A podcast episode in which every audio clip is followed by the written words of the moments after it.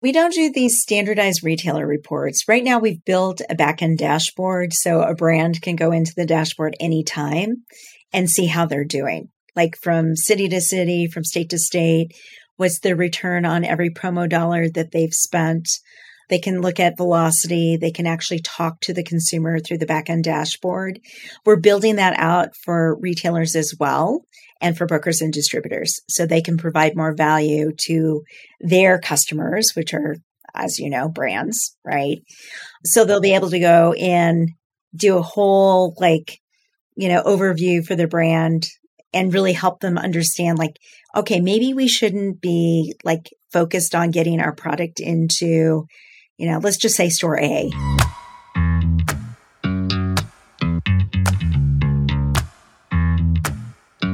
This is Evolve CPG, a community of purpose driven brand leaders who not only believe in better, but actively pursue it. That's better products, better brands, and better leadership for a better world. If you like our show, please share it with your network and leave us a rating and review. You can also join our online community where we're going further, faster, together at community.evolvecpg.com. I'm your host, Gage Mitchell, founder and creative director of Modern Species a sustainable brand design agency helping better brands grow and scale their impact.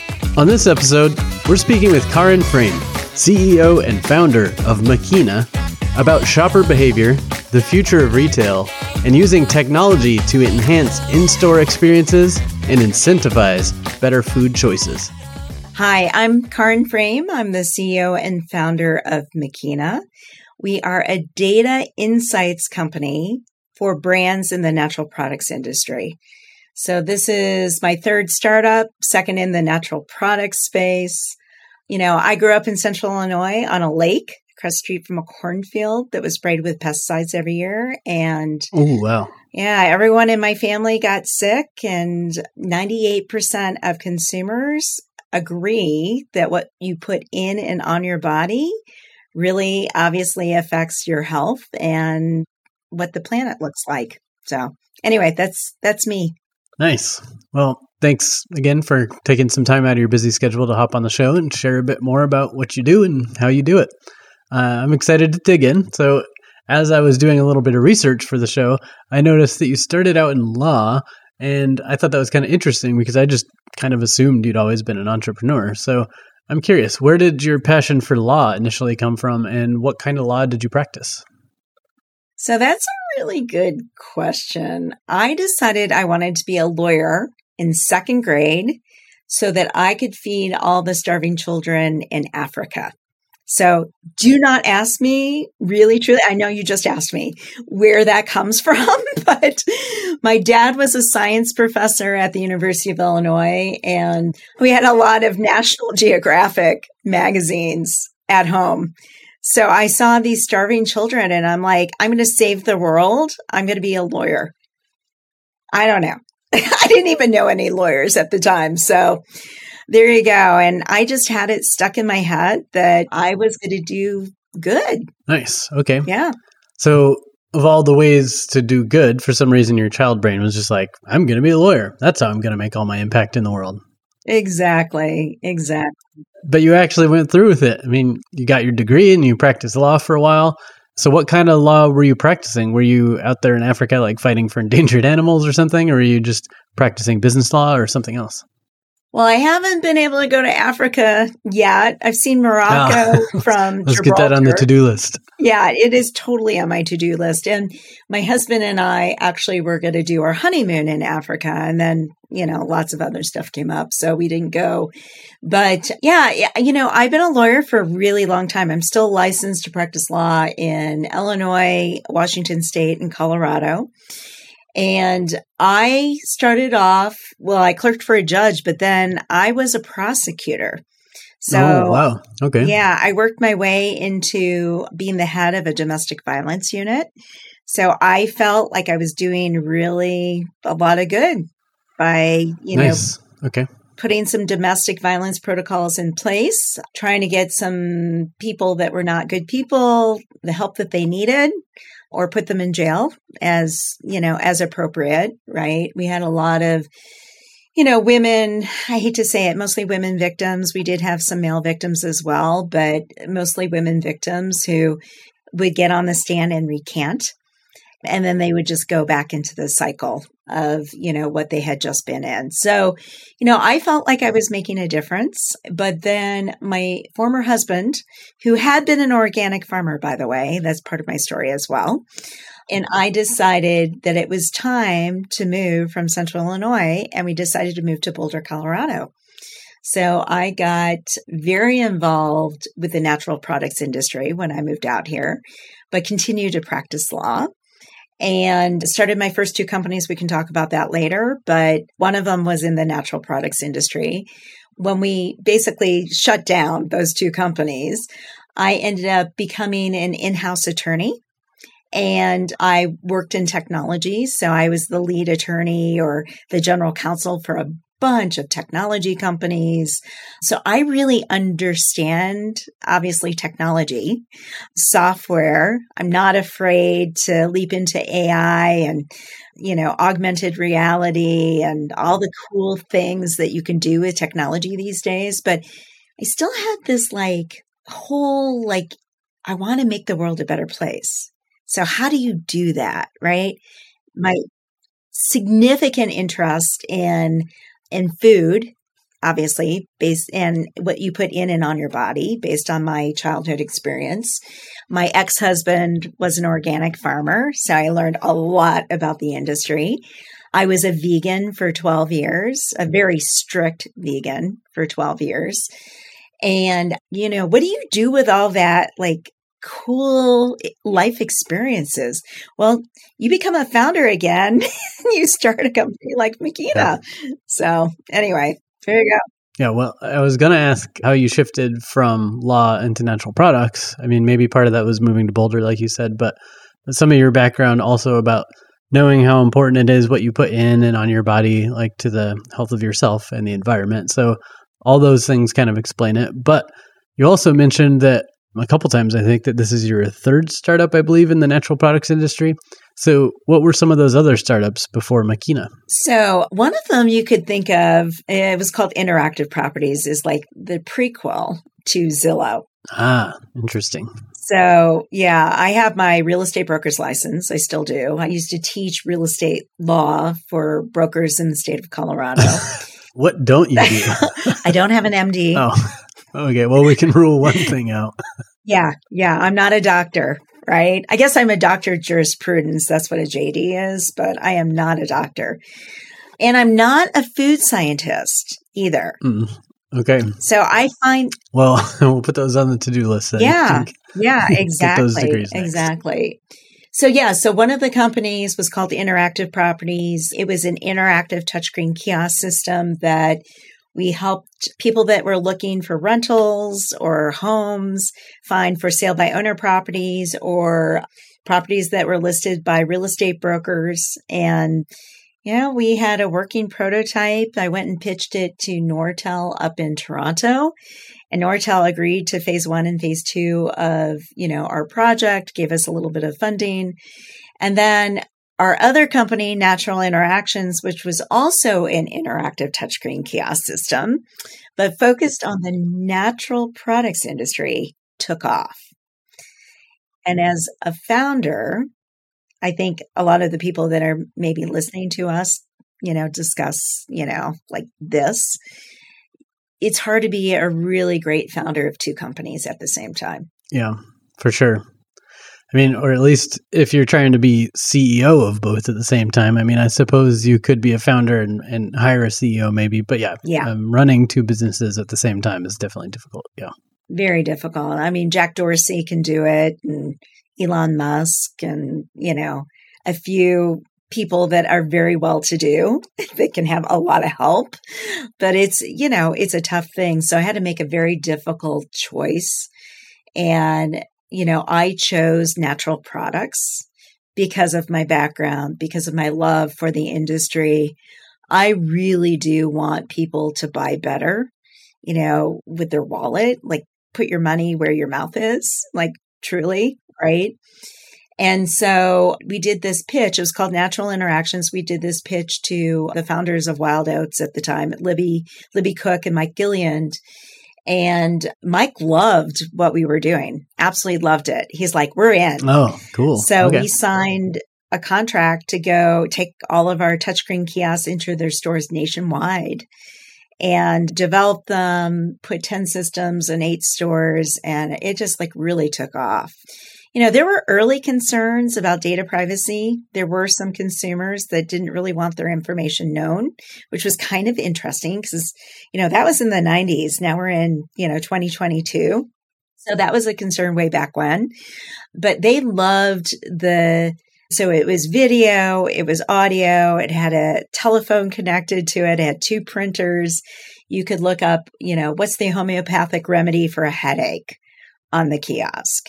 You could put in your wild shopper card and get like a prize and then take it to the customer service desk and get full size sample oh, of something. Wow. Yeah. Nice. It was like gamifying, but it was also like sort of replacing some of the need for an employee. Like, not that they got rid of employees, I'm sure, but some of the questions a natural product shopper might ask an employee, like, hey, what do I get for this problem? Or where do I find this product? That your kiosks could answer some of those questions. Exactly. We had a map of the entire store where you could find the products on the shelf throughout the entire store.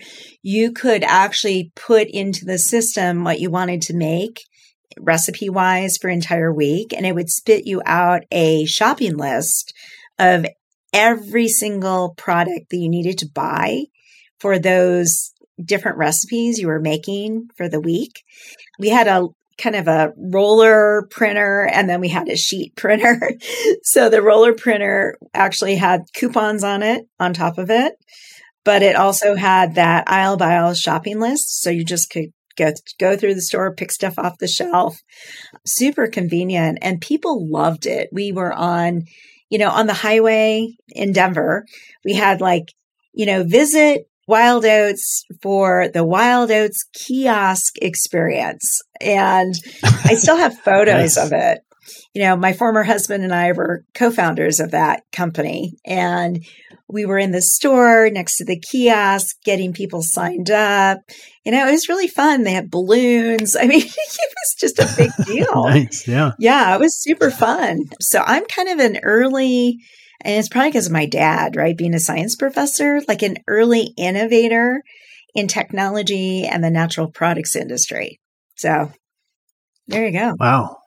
That's cool. Yeah. So so from there you pivoted into Makeena. So where did that pivot come from? Were you just seeing that there was so much of a need or a desire for technology in natural and you know, it looked like blue sky territory or or you know, how did this idea come about? Oh man. Okay, so long story short, we're raising 5.8 million dollars you know, to get systems in all their stores. And we were talking with Whole Foods and GNC and Boney, Boney's and Kroger flew out to meet with us and Safeway. And I mean, it was pretty for the exciting. kiosks, right? Yeah.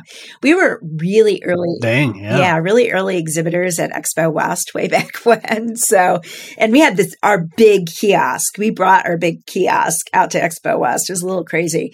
So, what happened is, of course, you know, we got, not of course, we got scammed by this investor in California. He scammed 41 other companies.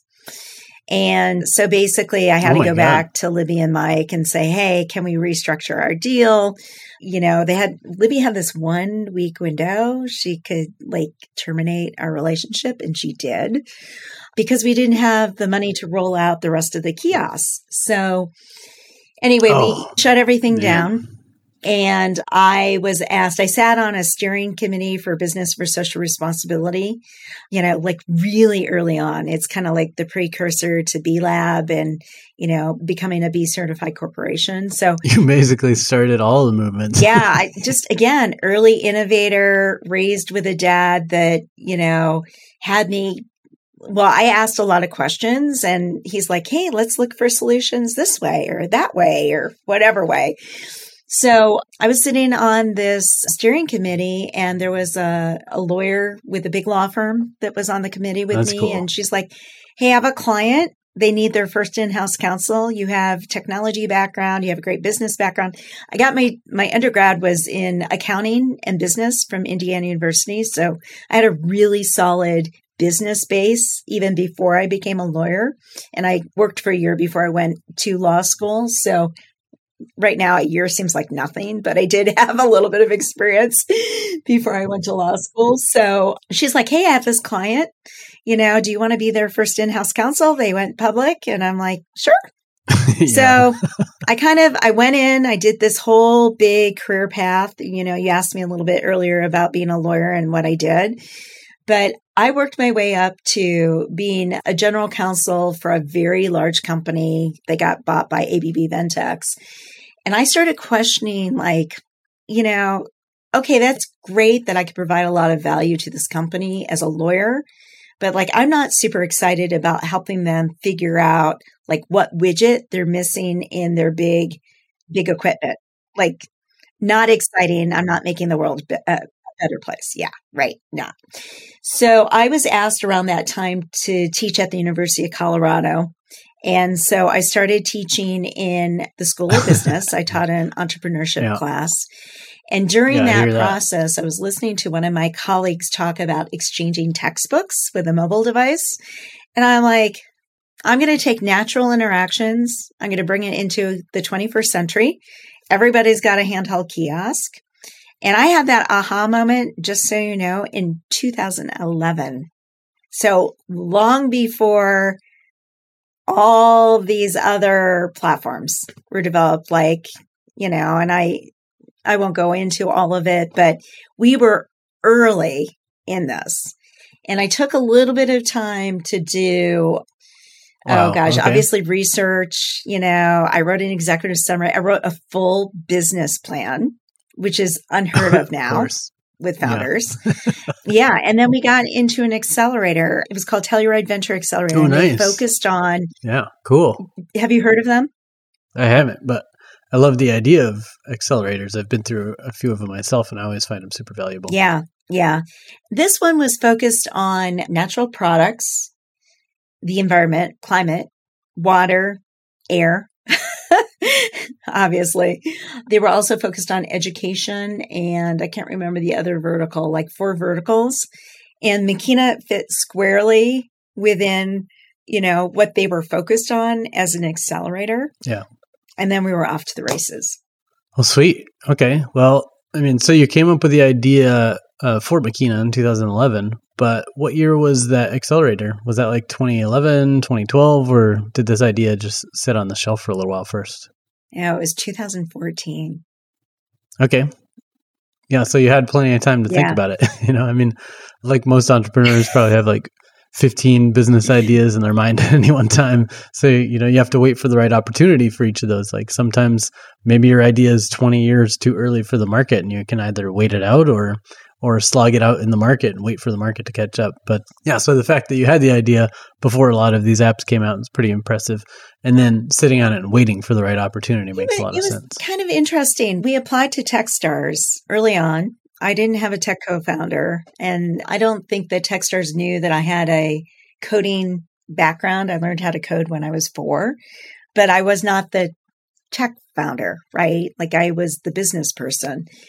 And I sat down with somebody very high up at Techstars, and this person said to me, The industry's not big enough. This is niche. This can't scale. And so that's why I was rejected early on. yeah. Yeah. I'm probably kicking themselves now, right? I don't know. I mean, we even recommended to, you know, because we're sort of media focused too, like we reach literally oodles and oodles of consumers and we're creating a big community around it on the consumer side. We've been asked to apply for three or four Techstars programs since then, like specifically from the Techstars teams. We actually may apply still. You know, we're far down the road, but you, you can always learn and grow. And I think that's one of the things that I learned as a kid from my dad is that there's always opportunity don't ever truly say yeah. no to something. For sure. Because you could learn something yeah. from it. Yeah, you can always improve. You know, that's that's one thing I've learned as a designer is you can be going through your entire process, like completely take your time, do all the research, and then launch. And you know the market's going to change, or the consumer habits are going to change, or your product will need to change, or your positioning needs to be tweaked, or whatever. You know, you can always just be refining and refining and refining forever. At some point, obviously, you need to hit pause and just sell the crap out of it. But there's always going to be more room to make the product better, the package better, the promotion better, yourself better, whatever. So I'm totally in the growth mindset and constant evolution camp. You know, we should always be learning and we should always be questioning whether or not we can do something better. Um, yeah. So Yeah. I appreciate that mindset. Yeah. Cool. Okay. So let's dive into the nitty gritty of the app. So tell us how it works, who's it for, what kind of brands do you feature, and do you have any good case studies you can share that can kind of make the whole experience real for me and our listeners? Yeah. So, really, as I said at the very beginning, it's a data insights platform for brands and others in the space, and even probably outside of the space. So, natural products brands, large manufacturers, we've been asked, we've been approached by Unilever. We're not really doing any outbound marketing at this point, not any formal outbound marketing, but Unilever's come to us, Nestle's come to us, P&G, General Mills. So, and Conagra, you know, we have, and Kellogg, we have some brands from Kellogg on the platform. We have some brands from Conagra.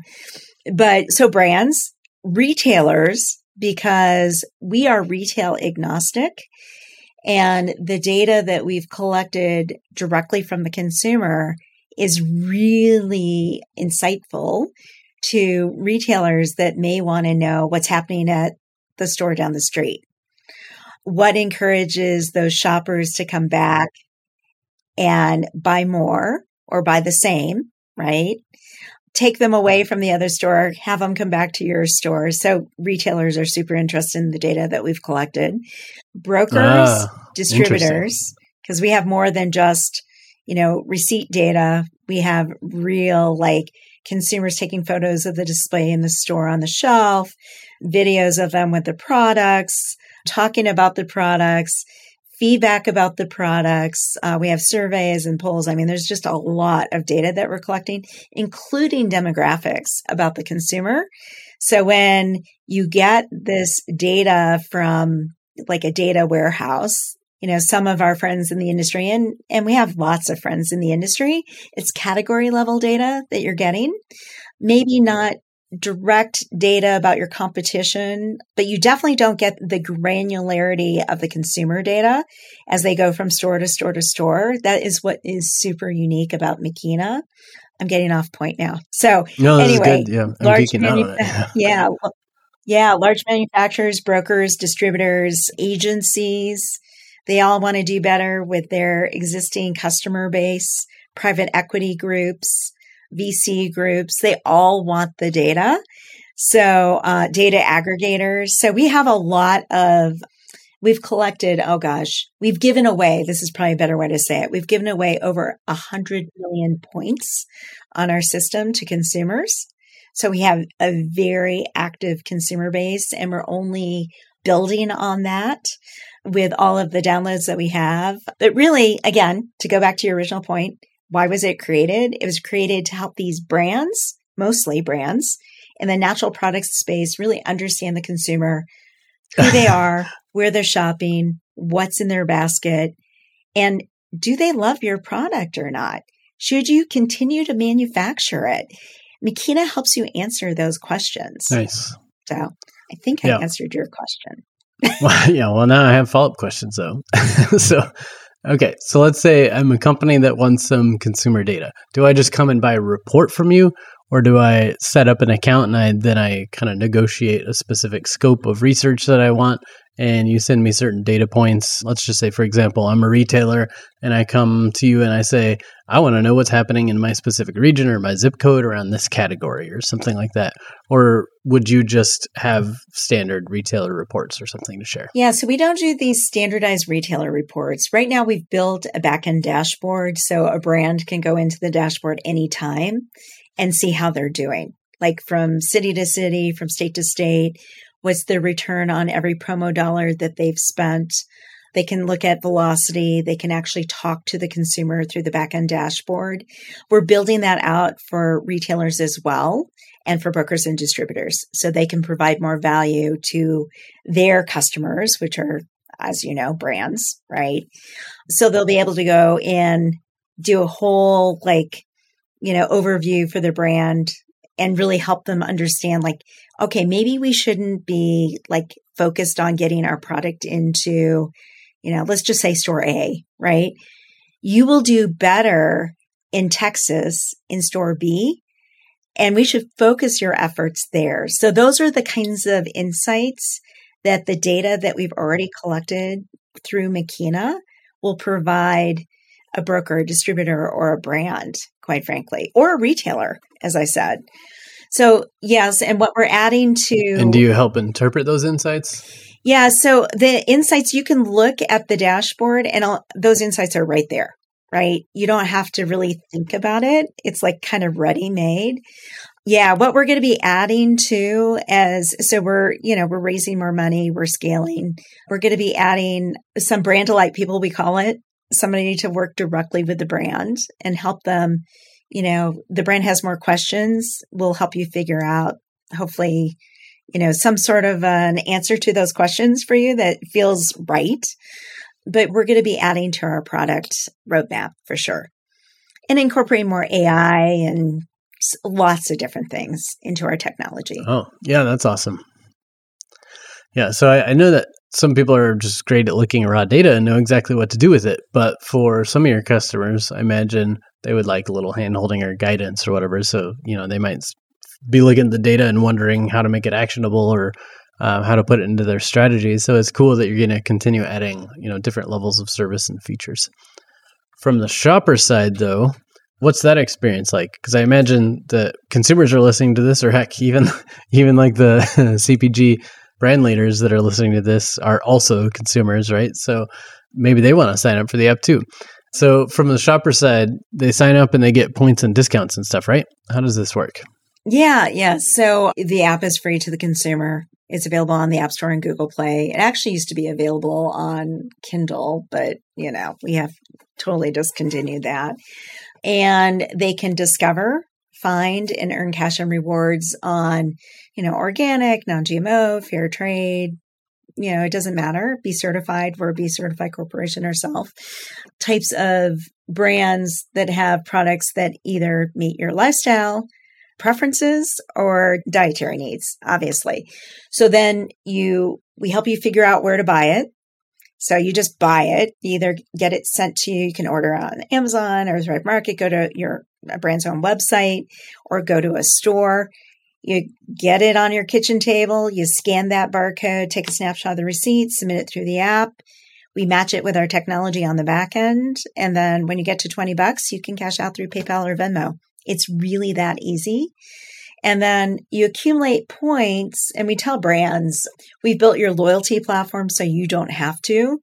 But the brand can decide what kind of you know once the consumer earns a certain number of points and they can they can earn it through surveys and polls and you know taking photos of the display on the store as i mentioned there's lots of different ways for them to earn it they can convert it to cash again up to the brand as to what that is it can be free product or it can be swag. You know, honestly, it could be a trip if a brand wanted to like give a trip to a loyal shopper, right? Or a year's supply of I and Love and You dog food. We have one shopper who has bought hey i can't even tell yeah, you how many idea. bags of really expensive dog food and has submitted her receipt almost every single time through the makeena app i mean she is one loyal shopper with this particular brand. And by the way, the brands can talk to the consumers through the back end.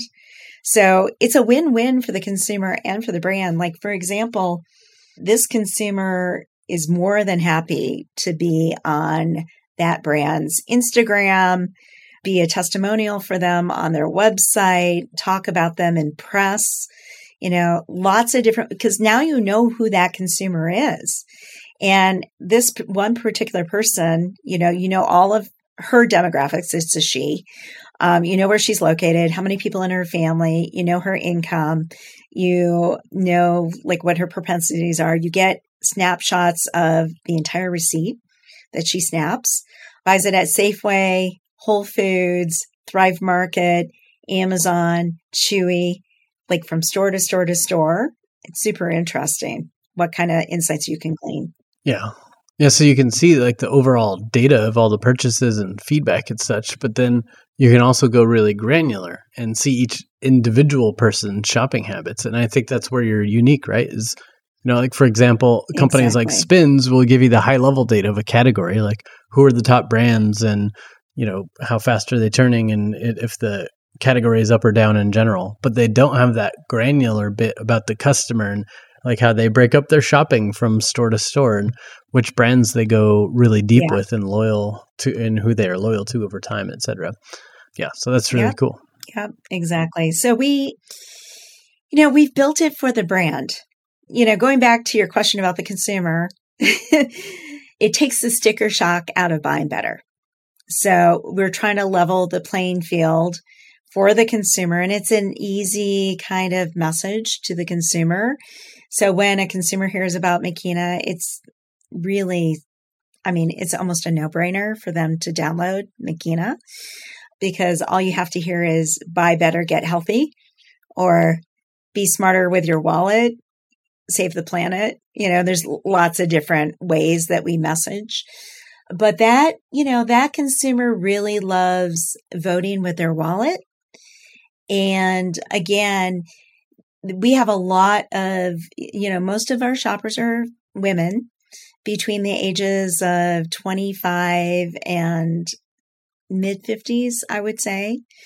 Good majority of them, all families. And they really want to be able to feed their children better products, you know, organic versus non organic. So every week we have 20 new offers for a shopper and they're just generic. So the shopper can, you know, buy these products anywhere. Again, all they have to do is put in their bag with the individual offers. We call them Makeena offers. They still have to snap their receipt and submit it to us because we we need to see that they actually bought the product. But a lot of times, like on Apple, they're not going to have like a barcode, right? So, but we can always match, and that's great because our technology allows us to do that. So our shoppers have said things like, we love the fact that you're just focused on these better products. You know, we would like to buy kind bars versus Snickers bars. We just, you know, they, we just help level that playing field between Wonder Bread and Ezekiel, right? Or Food for Life. Yeah.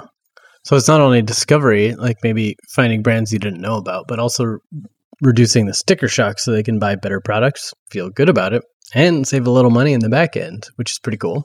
Yep. Awesome. Yep, exactly. Because you have such an intimate relationship with the consumers in your app, like you've probably learned a lot about them, right? So, do you have any data off the top of your head you can share with us about the, what the conscious consumer's up to these days through COVID, et cetera? So, super interesting. As you know, this is a big industry and it continues to grow faster than traditional. I want to say post COVID, but we're still in COVID. Consumers are much more aware of, you know, the, the fact that they really need to like be better about their their eating habits right there's a huge obesity problem in the US and beyond but you know a lot of people who have diabetes and food sensitivities and things like that realize that again what you put in and on your body really matters so they're looking for other ways to, again, save, which is great. What we've learned is that even though we had COVID and we had this big logistics issue around, you know, transportation and keeping the shelves in the stores stocked and all of that, almost all of the shoppers that we recently surveyed a month ago, by the way, we took a sampling of the shoppers that are using our platform. They said really only 10% of those people are shopping online. So it's really interesting that people still. Do you mean like exclusively shopping online or No, there's a little bit of overlap with some of them. They, you know, some of the shoppers said like 17% of them, there was like this crossover of like 17% online versus like going to a store and buying it. But like for the most part, people are still going into stores. I mean, I even see that with myself. I mean, we love Coach's Oats. We love certain things that are one, just easier to buy online. We know that we can always get it online versus going into a store. But, you know, I like going into a store because I want to see the vegetables and fruit that I'm buying, right? I want to, I want to make sure that that the carton of blueberries, the organic blueberries that I buy, there aren't smushed you know? So i think i think a lot of the consumers that are using our app are kind of coming back with us with some of those comments which is kind of cool. And yeah. again they they love the fact that we are truly incentivizing them to buy better. So it's this discovery piece. You know there's a crossover. I mean there are a lot of people that buy particular brands and the fact that those brands are on our platform, we have, I don't know, anywhere at any one time, because we have instant offers to up to about 130 brands on our platform. And that crossover of those consumers that get these instant offers and like to do that will maybe pop up with something else and they'll discover an emerging brand that they had never even heard of before and they'll buy it. And then again, you know, you see that their basket, you know, the receipt is filled with all sorts of stuff. Some of it is traditional, conventional, and some of it is, you know, better for you, better for the planet. And the hope is obviously that Makeena can encourage more people to buy better. And then we help these brands save on their marketing dollars, become more efficient and effective with their marketing Ooh. dollars and then drive those costs down, right, for the brand. And then hopefully they can pass some of the savings or profits, whatever it may be, you know, if we're creating more velocity for them onto the consumer. So again, it becomes this bigger kind of, you know, view that we've taken as Makeena. It's not just the individual shopper, or the individual brand. It's for the entire industry. yeah, that's really cool. I mean, it connects all the pieces together, right? And it, it's good to know I'm also not alone in liking to go to the store because I keep talking mm-hmm. to tons of people who have been doing their shopping online and are ordering their food to be delivered or whatever. And I guess I'm just old school. I, I really like walking through the store and just seeing what's new and, you know, finding things that I wouldn't have thought of if I was just hyper focused on, you know, searching for the things on my list on a website you know, I get to discover stuff, I get to find new brands, I get to touch and feel interesting packaging, I get to compare options and do all sorts of food geek stuff within the store. So I just love wandering around and seeing what's new and interesting.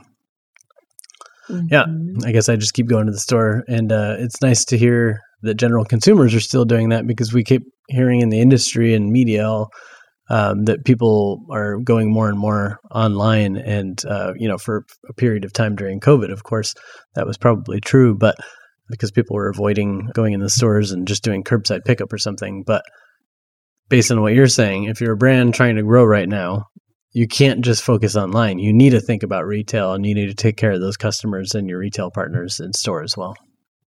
Exactly, exactly. It's really interesting because my, I'm kind of, I, my husband and I, my current husband, we've been together for 20 years and it's really interesting. I used to do all the grocery shopping for both of us. I've always bought organic or pretty much like super clean kind of product. And during COVID, I continued to go to the grocery store. I wore a mask, disinfected, did the whole nine yards. I've been vaxxed and boosted and all that. And he decided that he would not go to the grocery store anymore. So he started ordering from Amazon Fresh. So it is now a new habit for him that he orders from Amazon Fresh. I don't. I noticed that I go into the stores, I go to natural grocers, I go to Sprouts, sometimes I'll go to Whole Foods, I'll go to King Supers because we have a great, you know, we I live in Boulder, so we have like lots of our Target store carries a lot of natural products. So I go to the various stores, pick my things that I like to pick, right? but he's still go ahead. He's still ordering from Amazon. so, but I notice the really. Does he just order a couple things regularly from Amazon Fresh or does he do all of his shopping there now? The same things over and over. He is not, I know if you categorize that kind of a shopper, you know, it's not me. He's not me. Um, obviously. Yeah. You know, to a certain extent, going to the grocery store is like not a party, but it's it's a great experience, I think. I love looking at the products on the shelf just like you. Like I'm not a like a marketing whiz or brander or a designer, but I love looking at the new packaging. I love the different innovation that brands come up with. Like and when they had sampling, I mean, there's still a little bit of sampling, just not as much these days. You know, I love trying something new. You know, that's why I love going to Expo East and Expo West. And I'm looking forward, yeah, going to the plant based show in uh, New York yeah. and Expo East coming up. And absolutely, there's so much cool innovation and innovation even coming from brands that are really established yeah too well right? i think that's one thing that emerging brands have been kind of teaching the bigger brands is that innovation can happen anywhere like i think historically bigger brands played the wait and see game a bit more than emerging brands you know like like they were you know, saying, okay, well, that's an interesting thing, but uh, I'm to wait and see what happens in that category, like, you know, vegan beef jerky or whatever before doing anything. And then maybe years later, when the market's proved out, they'll do something in that space.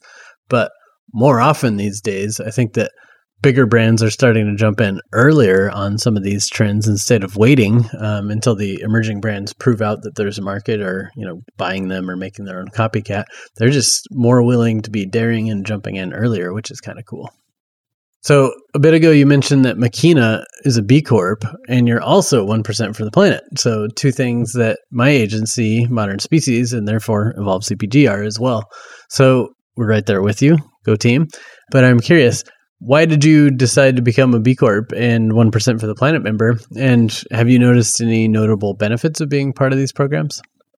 Oh my gosh. So I think I mentioned I sat on a steering committee for business for social responsibility really early days when I founded Natural Interactions. So it was always my vision to create a company from the very beginning that it was going to be a B certified corporation. I think it's really important to have transparency with all your different constituents. You know, you know this, right? Your customers, your suppliers, your investors, the public at large, your internal folks. And so it gives us this, you know, we're not perfect.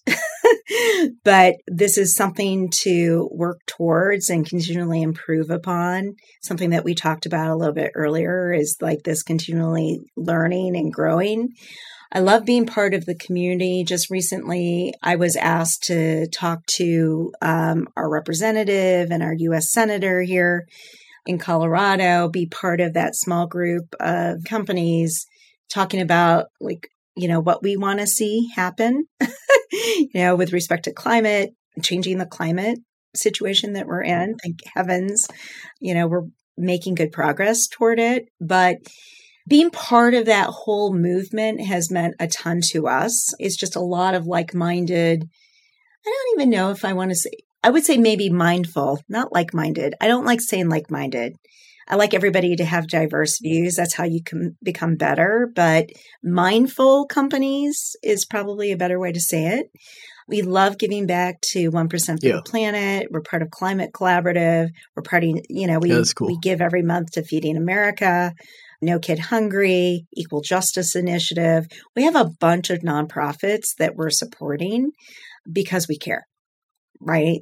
And that's just part of who Makeena is. And you know, quite frankly, the word Makeena means happiness in Swahili, abundance in Hawaiian. And so we think that you can be, you can still be profitable as a company. You can still make money. We're not a not for profit. We're a for profit company, but you know, you can make a difference with the money that you do make. And so that's what we do. We do have investors. you know, we're a tech startup. And so, you know, we're raising another round right now, but, you know, our investors definitely want to see a return. No question, but they're still very open to us having this component of our company, which to me as the founder means yeah. the world. Absolutely.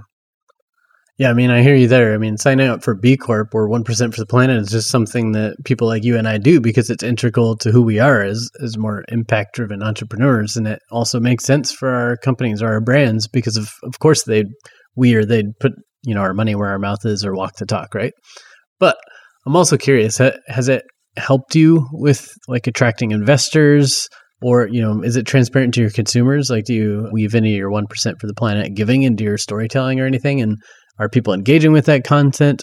Or you know maybe you just kind of like set it and forget it and you you signed up for these things but you don't really talk about it. It's just part of who you are but not part of your storytelling. Boy that's a really really good question.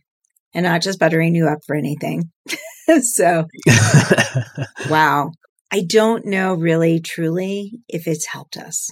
I know that the brands that we work with, our customers, are very happy to see that. But I don't know if the consumer really understands what that means yet. And I think that once we grow a little bit more and we close on this investment, I think we need to do more storytelling around that. I think we need to talk about what it is. Because I think one of the things that B Lab They've done a lot of things super well. One of the things that they haven't really done that much of is probably a better way to say it is really educate the public about what B&B certified means. We all know what it means to be certified organic. We all know what it means to be, you know, part of the non-GMO verified project. But the consumer doesn't know really what being a certified B Corp means. And so, yeah, we need to do a better job, like as a community. 1% for the planet is a little different. I think that they've done a pretty darn good job. I mean, you tell me what you think about educating the consumer about, you know, what that means that these businesses are giving 1% back, you know, for various initiatives around climate control and things like that. But they've done a pretty good job. I do probably need to weave my story a little bit more. We have an opportunity. I've actually already been asked to be on a TV show next month. Oh, really? Yeah, I may weave that that discussion into my discussion with the investors because you know, even on Shark Tank, like we all know founders that have pitched to, you know, Kevin O'Leary and, you know, Mark Cuban and even though I think it's like almost like a base point, I don't think it's, I don't, to me, it is a base point. I don't know about to you, but it's a base point for me. And then we have to only do better on top of that. And I don't hear it talked a lot about. Yeah, I'm just picturing Shark the Tank. sharks laughing at you when you tell them you know? you're B Corp because they're probably just like, well, I don't care. Just tell me what your profits are. But I do know more and more investors are starting to focus on yeah, companies that are addressing their ESGs yeah. or you know various things like that. But to your point, I don't know if B Corp has reached any level of status where investors are like only investing in B Corps or anything like that. They might be dedicated to you know socially responsible companies or regenerative agriculture or whatever, but because I do know that there are more venture firms focused on various issues like that or focused on just long-term impact instead of only short-term profits, etc. So, you know, maybe at some point, you know, people like Shark Tank, the sharks on the Shark Tank will will start to become more aware of things like B Corp or, or other kind of certifications like that. So, I don't think cons- B Corp has gotten a lot of consumer awareness, um, but I do think that they've done a better job with industry awareness, by which I mean people who work in these mm-hmm. spaces, I think, generally know about B Corp. On the flip side, 1% for the planet, I think I have read some studies that their mark is kind of rising up the ranks in the chain of recognizable certifications, either to put on the front of your package or in the window of your retail shop because the consumers are recognizing it more and understanding more what it means. So I think they've just generally pushed a little bit harder um, for that consumer awareness. And, you know, it's probably just because it was born out of Patagonia and they know how to talk to consumers. Whereas B Corp comes from more of a pure, you know, nonprofit or B2B business to business kind of space and just aren't as consumer savvy. Okay, so switching up a little bit. So I know you've got a ton of insights, right? You're a, a three time founder. You know about the pro- natural products industry, you know about consumers, about brands, about retail. So you're probably the perfect person to ask this question to. What do you feel like the future of retail is, whether online or brick and mortar? And how does that play out for Better for the World brands? Wow. So brick and mortar is not going away. I don't think, at least not according to the shoppers that are using Makeena at this point. I think there's going to be continue to be innovation in the space. I mean, I don't think that the grocery store now is going to be the grocery store of the future, which is okay. It's great. You know, there's going to be more AI. Maybe you're going to be able to be in a virtual reality and pull things off the shelf and you're not really there, but you'll be able to pull real things in right? So you'll still have like a physical store environment. I think people will continue to shop online as like a supplement to, you know, what they're doing physically as demonstrated by, you know, the answers that we got back to our shopper survey. For our industry, it's only going to continue to grow. As you know, last year, $300 billion in the US alone.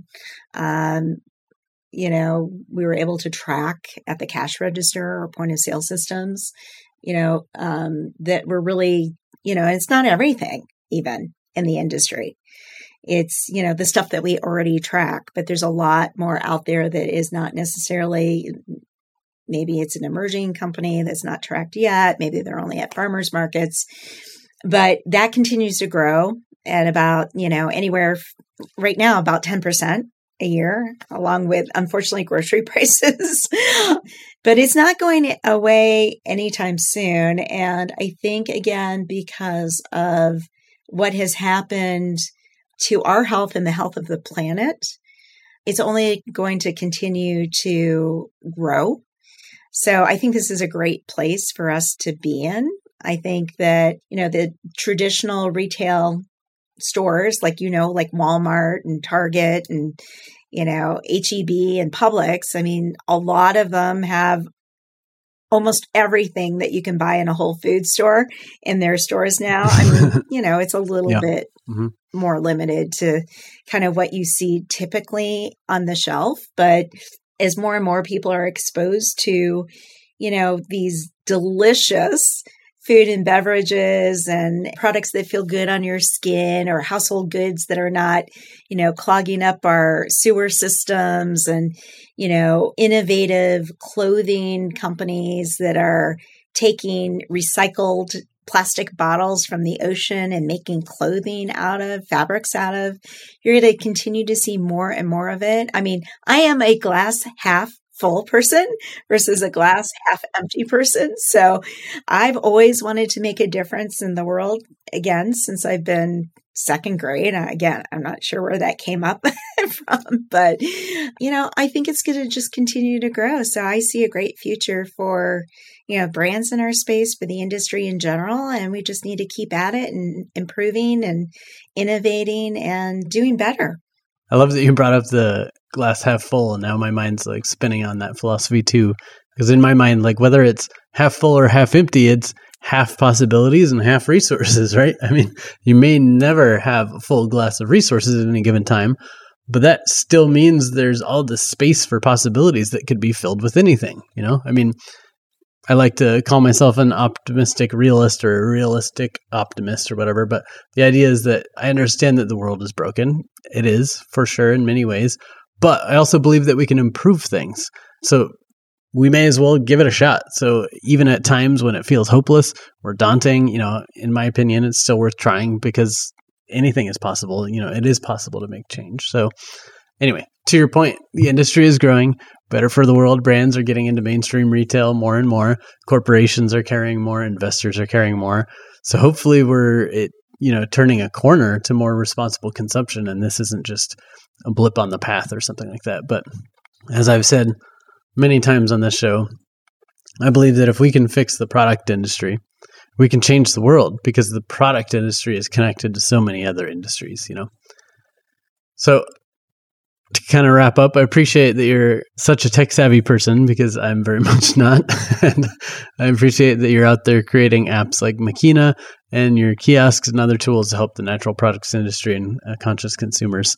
So I appreciate you for doing what you do and for taking a little time out of your schedule to come and chat with us on the show. Well, you're welcome. And really, thank you for the opportunity. It's been great talking with you. Awesome. Well, we'll definitely put links to all your platforms and your LinkedIn and such in the show notes. But is there anywhere specific you want people to go first? Maybe just download the app? Yeah, we'd love it for you to download the app. You can reach out to me. You know, I'm easy to be, you can send something to info at makeena.com, support at makeena.com, or you can just email me directly. It's just my name, Karin dot frame at makeena.com easy easy easy to reach me. And you know we're always looking for feedback. We're looking for i mean we got a lot of feedback from our shoppers from that shopper survey that i just told you about but always looking to grow and improve. And yeah please download the app. And if you are a brand reach out to us as well. We'd love for you to be on the platform, start collecting data specifically about your brand and and your competition. We're going to be able to figure out, help you figure out eventually as part of our product roadmap how to be even more efficient with your trade spend as well. So, kind of fun stuff that you wouldn't be able to get anywhere else. But yeah, just super easy to get in touch with. Awesome. Yeah. So, I mean, as you know, inflation's going through the roof and supply chain, you know, crunches uh, the whole industry and you know you need to get a little bit smarter with uh, your resources and understand where consumers are going now's the perfect time to download makeena so yeah i appreciate that you know thanks for coming out again and uh, sharing some of your expertise and your time and i'm sure i'll see you out at like expo west expo east or you know one of the other million shows coming up yeah, plant based, wherever, everywhere. Nosh. I mean, there's uh, so many places. And we're looking forward to having you on our game show. Yeah, yeah. We should have a little quick plug to tell people where they can find that show. Yeah, so so we've just launched a game show called What's in Your Cart and a brand sponsors each episode. Our writer comes from Hollywood. He used to write for Joan Rivers and South Park and Fashion Police, so he's witty and sharp and so we combine a little bit of definitely facts about a brand each episode along with a little bit of trivia the questions are a little wacky sometimes. It's like HQ trivia, and we're going to be having a play along with consumers outside and, you know, outside of the actual game show. So that's going to be kind of fun too. But it's a little bit again about like HQ trivia meets Wait, Wait, Don't Tell Me meets Car Talk.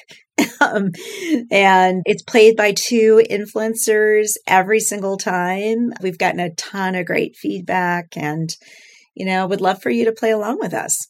Yeah, yeah, totally. I'm I'm super excited. I was watching the first episode and it's just such a cool kind of unique format for kind of sharing information about this industry or raising awareness about a brand or like teaching consumers. I don't know. It's just a fun yeah. format and a great idea. So I'm excited about that. So thanks again. And we'll definitely put some yeah, uh, links to that in the show notes. So it was great having a conversation with you and I'm sure we'll talk more soon. Yeah, thanks. Cheers. Thanks for listening. If you'd like to learn more about Karin and Makeena, go to makeena.com. That's M A K E E N A.com. Subscribe to our podcast and YouTube channel for more innovator interviews, expert advice, and leadership discussions.